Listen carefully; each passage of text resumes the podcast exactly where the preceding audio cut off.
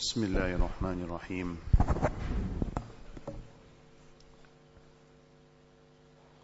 From the very inception of mankind, there was a clash between haqq and batil.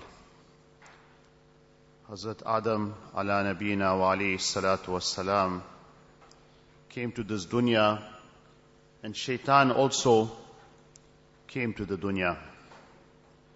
The work of Anbiya alayhimus salam was to call people towards Allah subhanahu wa ta'ala. Take people towards Jannat. The work of shaitan was to turn people away from Allah subhanahu wa ta'ala and take people towards Jahannam. So this clash had started from the very beginning of mankind. And by the time of Hazrat Nuh alayhi salam, people were already worshipping idols. So idol worship had already commenced by that time. The ulama explain that how shaitan took people towards idol worship. In Surah Nuh, you will hear the words, لَا تَذَرُنَّ وَدَّوْا وَلَا سُوَاعُوا وَلَا يَغُوثَ وَيَعُوقَ وَنَسْرًا. So these were all idols, Wad, Suwa, Yaghuth, Ya'uq, Nasr. The people of Nuh alayhi salam said, don't leave our idols. Whatever you do, just carry on worshipping your idols. And don't listen to this man. He's a crazy man. So how this idol worship started was, these people were sons of Hazrat Adam alayhi salam. Wad, Suwa, Yaghuth, all these different people. They were sons of Hazrat Adam alayhi salam. And they were very good people, very pious people, upright people. So when this Wad passed away, because he was such a wonderful person, people were saddened, they were grieved. What a good man we lost. So Shaitan, he came to them and he told them that, see, if you'll want, I can form a sculpture of this person. I'll make an image of him, a sculpture, and whenever you will look at that sculpture, you'll remember him. You'll think about him. And you'll remember his good qualities. So he very put a very lucrative story before them that, see, this is now how we can remember this man and we can speak about his good qualities. And by that time, the prohibition did not come. There was no prohibition of pictures, sculptures, et cetera. Like we have got the prohibition now. Now you know already, you're not going to even think of something like this. So they were excited, they were happy. He said, go ahead. And Shaitan, he came and he formed the sculpture.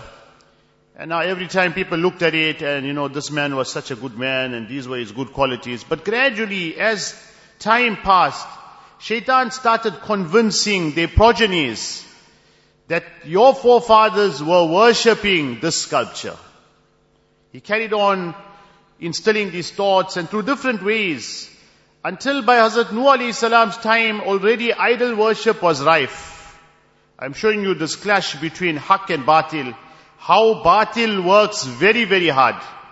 And perhaps now they're working so hard like they never worked in the past. Because remember, when you speak about shaitan, one is shaitan got his whole army. And his whole army is in jinns, and he's got a whole army in human beings also too. So that's why the Qur'an Sharif says, shayateen al-insi wal-jinn. The shaitans in the humans and the shaitans in the jinnat. So shaitan is not working alone. He's got a huge army with him, and they're working very, very hard to misguide mankind, to mislead our gener- our progenies, our children, our grandchildren. You have to understand this, because only when a person understands these things, then he realizes that he needs to take necessary steps to protect his iman. He needs to work on his iman. He needs to make an effort on his iman. So this clash between haqq and batil continued through the different eras. In the time of Hazrat Ibrahim alayhi salam, haqq appeared in the form of Hazrat Ibrahim alayhi salam. And then batil appeared in the form of Numruz. So where you was Hazrat Ibrahim alayhi salam was there, you had Numruz there also.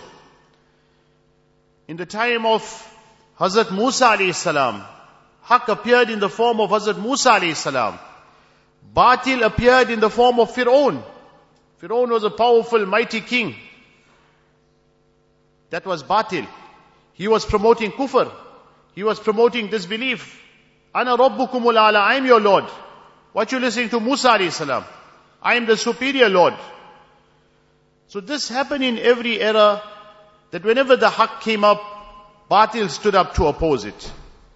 We mentioned the incident of Hazrat Isa alayhi salam, where the Jews, they tried to even assassinate Hazrat Isa alayhi salam, but Allah subhanahu wa ta'ala protected him.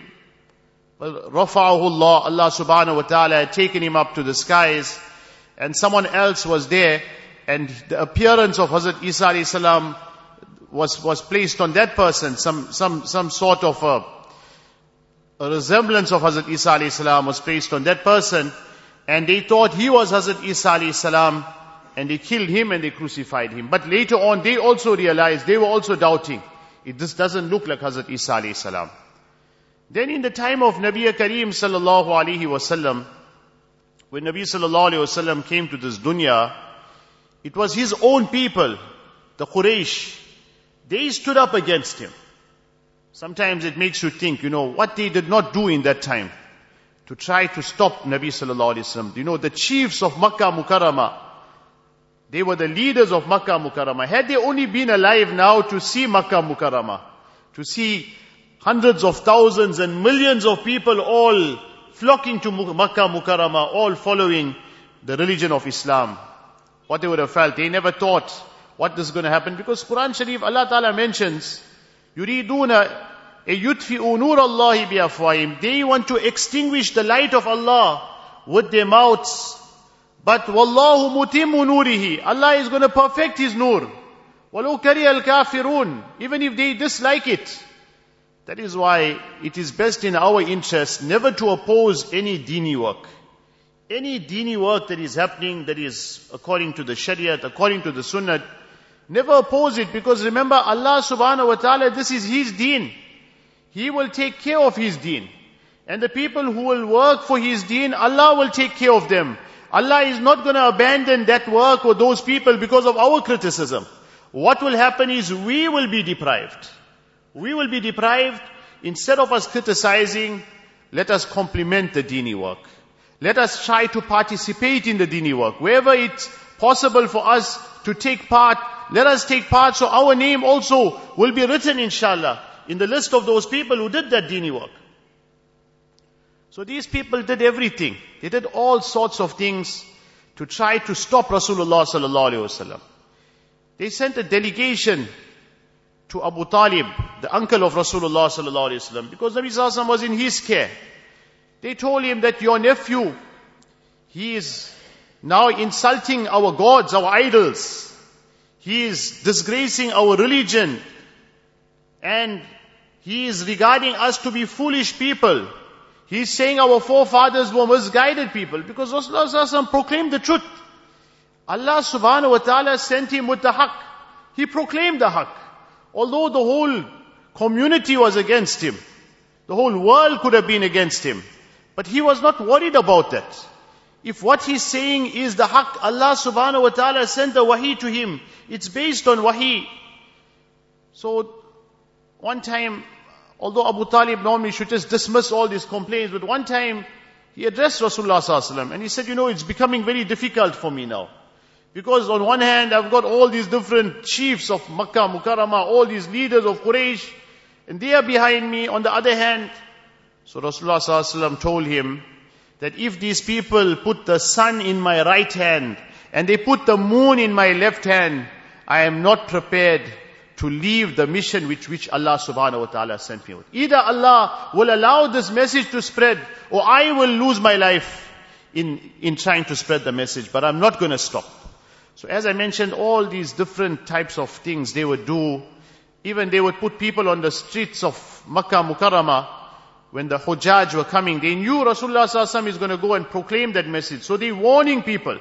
That was the media of that time. You know, like how we got the media in this time. We just listen to the media, we read the media, all the lies they tell us, we just believe it. So that media was that time was they put people on the streets. And now the travelers are coming. There's one man there. You know, there's something seriously wrong with that man. He's an insane man. And he is a liar. And he is an imposter. And he is creating friction. So they're warning people already. Like how they say now, you know, Muslims are terrorists.